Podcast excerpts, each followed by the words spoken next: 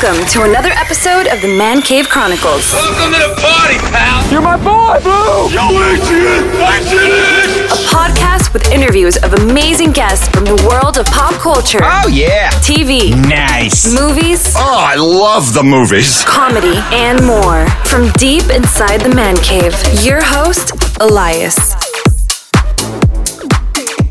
Dana, welcome to the cave. Thank you so much for having me, my man. Uh, thank you uh, for joining me today to come on and talk about your new project, uh, Neon Lights, which uh, premiered recently on digital and uh, on demand. How does Absolutely. it feel, man? You've been waiting for a while for this movie to come out. yeah, I mean, uh, we shot it during the um, the pandemic. Obviously, I mean, we're still kind of in the midst of it, but during uh, Yeah. the second wave, November 2020, um, obviously took quite some time to get it out. But nevertheless, it's now available on Apple uh, Prime T uh, Prime Video. It's available on anywhere you can rent and buy a film uh, throughout North America.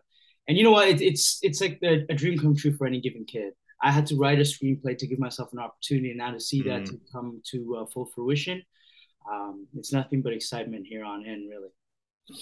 So I had the opportunity to watch it last night. I love like the twist and the psychological thriller behind it. Like, how did you like, like you know, some people, they, you know, when they write things, like you're not all there sometimes to come up with something like that. That's what they say. Like, how did you come up with this idea?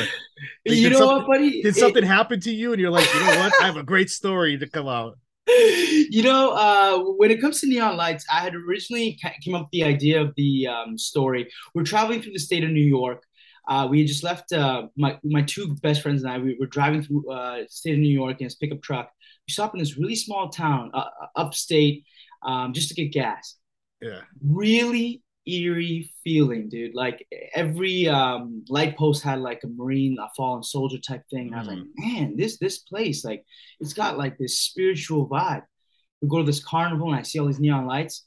I kid you not, I wrote the first screenplay in the back of the pickup truck the rest of the way home from you know that, that little small town outside of New York City to Hamilton, Ontario, where we live. Um, fast forward about a year and a half later, the pandemic hits. Obviously, it's next to impossible to make a film, especially one with like a, a high, high level of magnitude with multiple locations, uh, you know, plethora of cast, background, etc.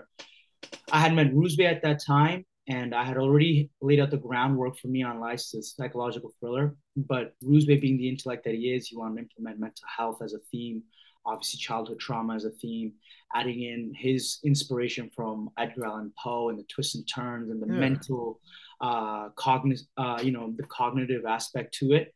So a lot of it is my experience, but I have to say, if anybody's gonna be crazy in the writing department, it's definitely Heydari, the director. I'm a lot more sane. How long did it take you to put everything together for the for the script? Uh, you know what? The- so once we, once Rouzbeh and I started working on it, we go over the story. I, I really rewrote the script within a matter of days, just because I already had the foundation down. Okay. Um, to be honest, uh, even the, the the film that's upcoming, 100 Lies, I wrote it in a couple of days. I'm I'm writing another uh, horror right now um, that you you all should see very soon. I, it doesn't take me long to write screenplays. It just takes me Okay. months to come up with in my mind. It's Right. like I, I I heard Aaron Sorkin say it once. Um, he'll come up with ideas just eating popcorn, and watching a movie, laying on his couch. And that's how I am. I, it takes me four months to put it together in my mind, but as soon as it gets to writing, it's about two three days. So screenplays typically don't take me too long. It's just the process of coming with the story that takes me a little bit longer. Wow. So you wrote the script. How did it like all come together? How did you decide? Okay, like I want to start filming this. I want to start casting. The budget. Everybody needs a budget for this. Uh, you know, um, God, it, it, it was it was so daunting. I mean, let, us put it this put it this way. So it's the middle of the pandemic. Nobody wants to part way with funding, obviously. Right. Um, on top of that, studios are basically grounded. Uh, they're now a backlog of films, so nobody's taking on any more acquisitions either. Mm. On top of all of that, you have a first-time lead actor. Nobody ever wants to take that opportunity, and you know this. You, you've been interviewing for a very long time.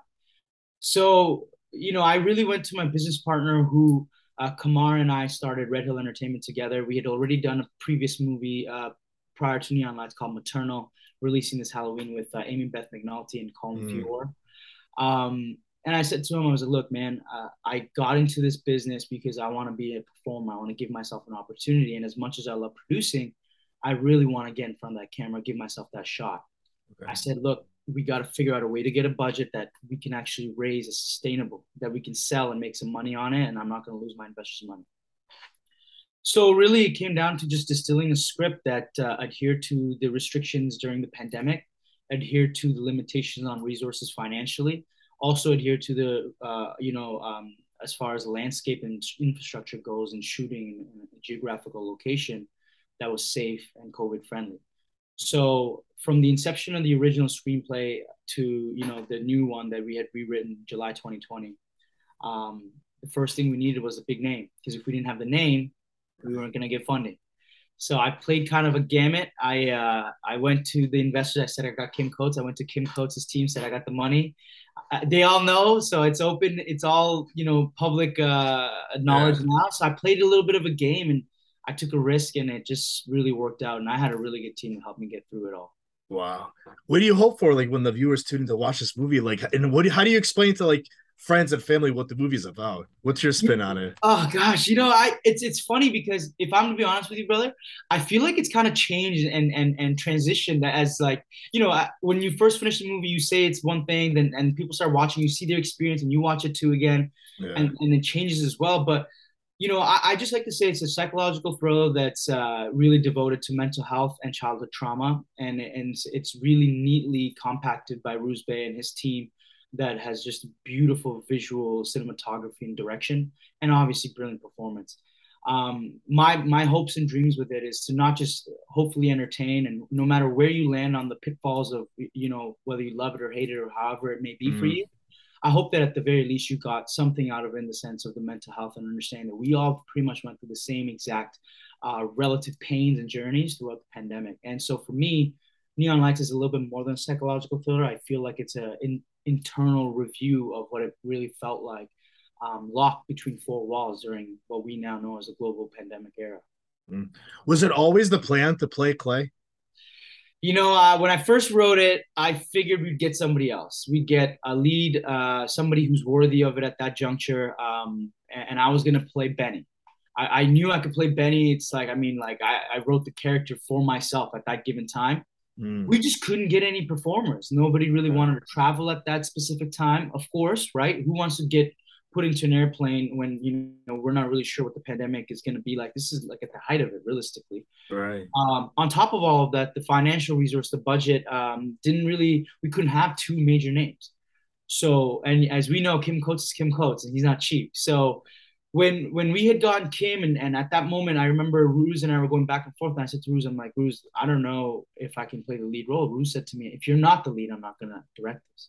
Wow. And I remember Kim had said to me, Kim, myself, and Ruz got on a preliminary call. Kim had looked me in the eyes on the Zoom as as you and I are here, and he said, Are you the lead? And and I didn't flutter for the first time. I, for whatever reasons in my embodiment, I said, Yeah. And he said, Good, you should be. He's like, I can see it in you. He's like, Okay, great, I'm in then. And at that moment, I said, all right, man, this is a tough role. Even my agent had said, this is a really tough role. Um, mm-hmm. So we just got to work. Three months out, we really started working on the character behaviors. I uh, started speaking with a psychotherapist and just trying to figure out levels and plethoras of mental uh, uh illnesses and, and mm. what the mm. behaviors would be like and the mental processes would be like. And I really just shot for the stars, hoping I'd land on the moon. Hopefully, right. get on the moon. How do you describe Clay? and how, and uh, any challenges playing the character? Oh my goodness, Elias! I mean, God, uh, I mean, firstly, let's just let's get this out of the way. I've never had a lead role ever. Right. Uh, to stack on top of that, I've never had a lead role with the dynamicism of Clay, somebody who's really suffering from mental health disorder, mm. who has a lot of childhood trauma that he's really working through and trying to work through, um, without giving a lot of the a lot of the plot away right. somebody who's just really trying to find a sense of healing and peace with internally. Um, to be quite honest with you, I've suffered from depression pretty much my whole life. It's not, it's something that I've come to terms with in my mid 20s.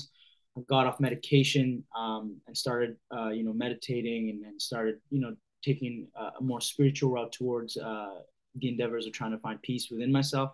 I think we all suffer from chaos. Pain is relative. I think we all, for the first time at the very, very least, um, notice mental health and illness get proliferated through the pandemic because for the first ever time we had to look into the mirror and ourselves and a whole reflection and i think that is the embodiment of clay clay is somebody who really is you and i in, in our deepest of chaoses clay is somebody that you know uh, at one juncture or another we've all encountered within ourselves and so um, the challenge of playing him was obviously, namely, learning to create a protocol of how to work as a performer because I've never been there before. It's uncharted territory for myself.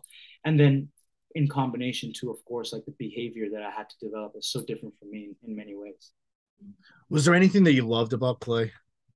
Oh gosh, I the innocence, you know. I, I mean, for him, I, I playing a character was so such a heavy magnitude of um, you know all these different emotions.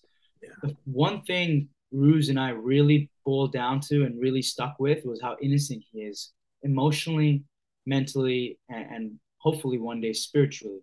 And uh, it's it's an innocence that I feel like I, I wish I even had at, at, moments in my life.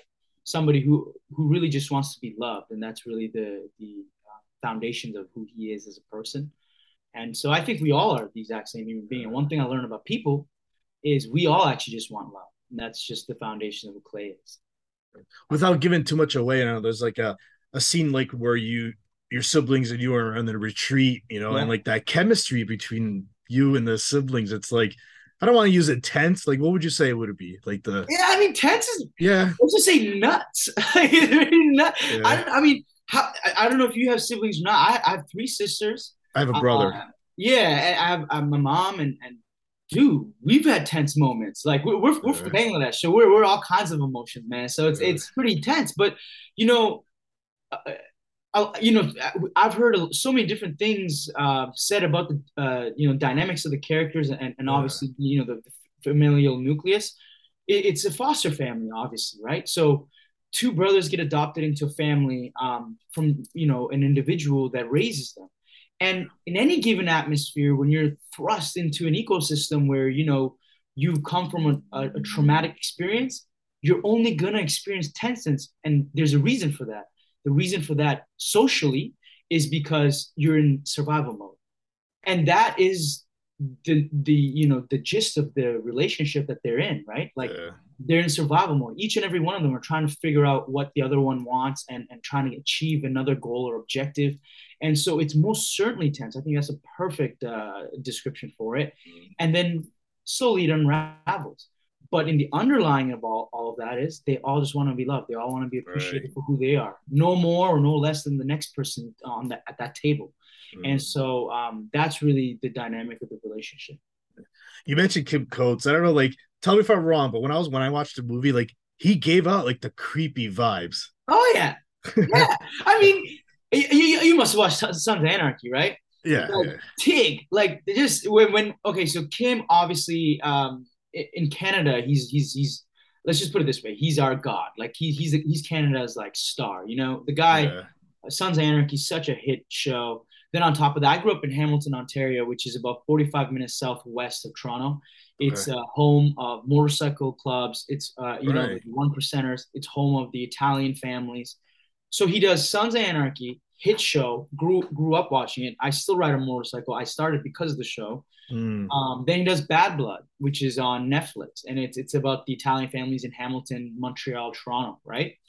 And um, he to us in our community is like God. Like he's done all the roles that we basically grew up watching.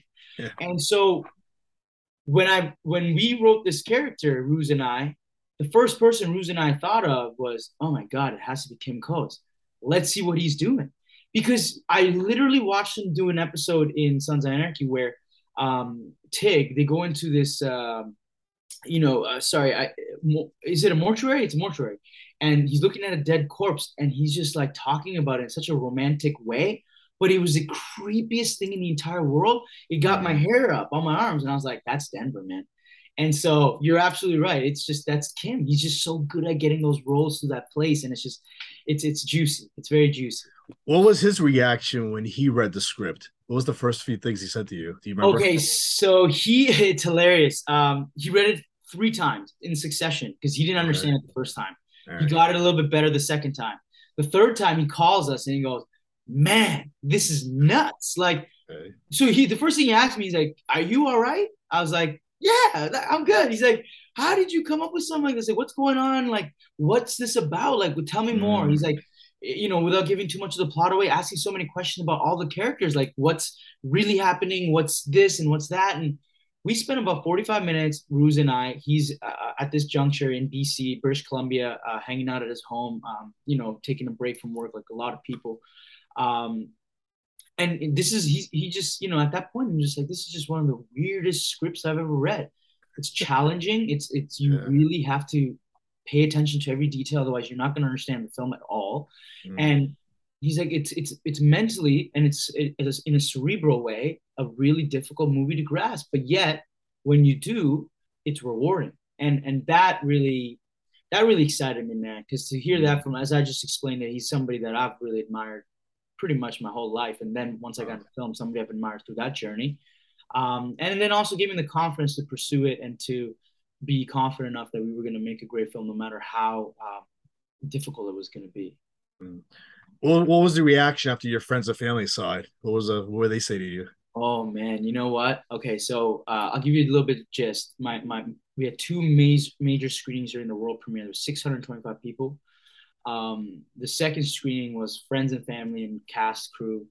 Okay. And uh, my mom and my sister sat pretty up front, and I, they're they mean the, the most important. They're, they're the most important aspect of my entire life. My Right. mom's a single mother.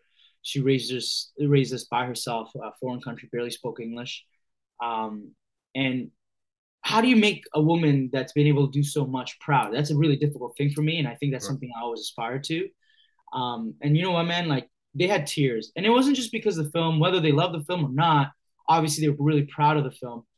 It was to see the pursuit of one's dreams and passion, try to overcome all the obstacles, try to get to that uh, level of uh, achievement.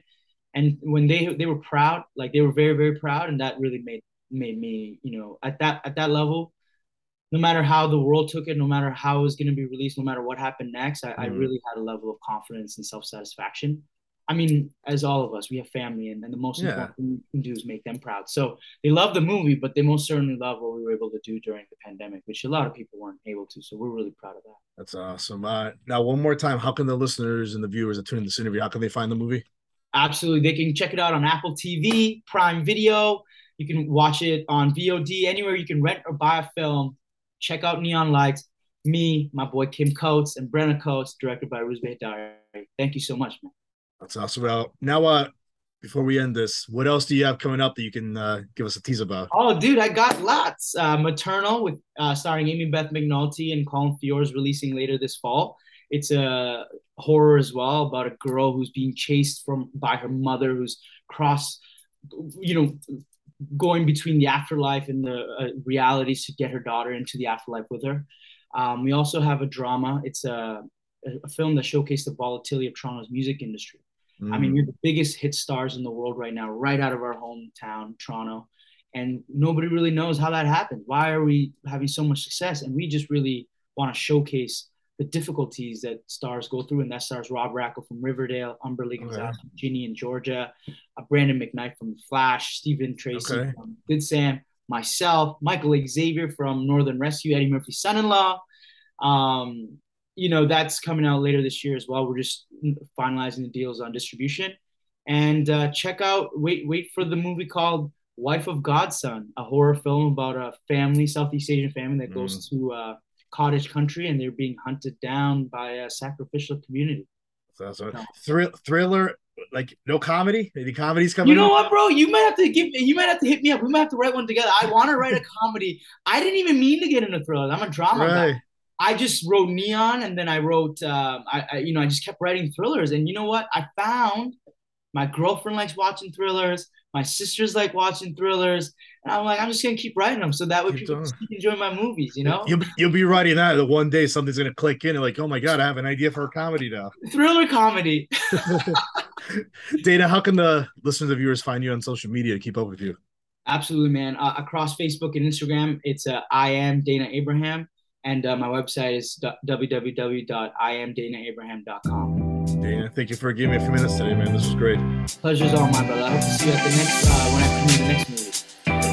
That's a wrap. That's a wrap, everybody. That's a wrap. Thanks for listening to the Man Cave Chronicles podcast. I finally get my man cave. You can find us on Twitter, Facebook, and Instagram at the MCC Podcast and our website, themccpodcast.com. Until next time.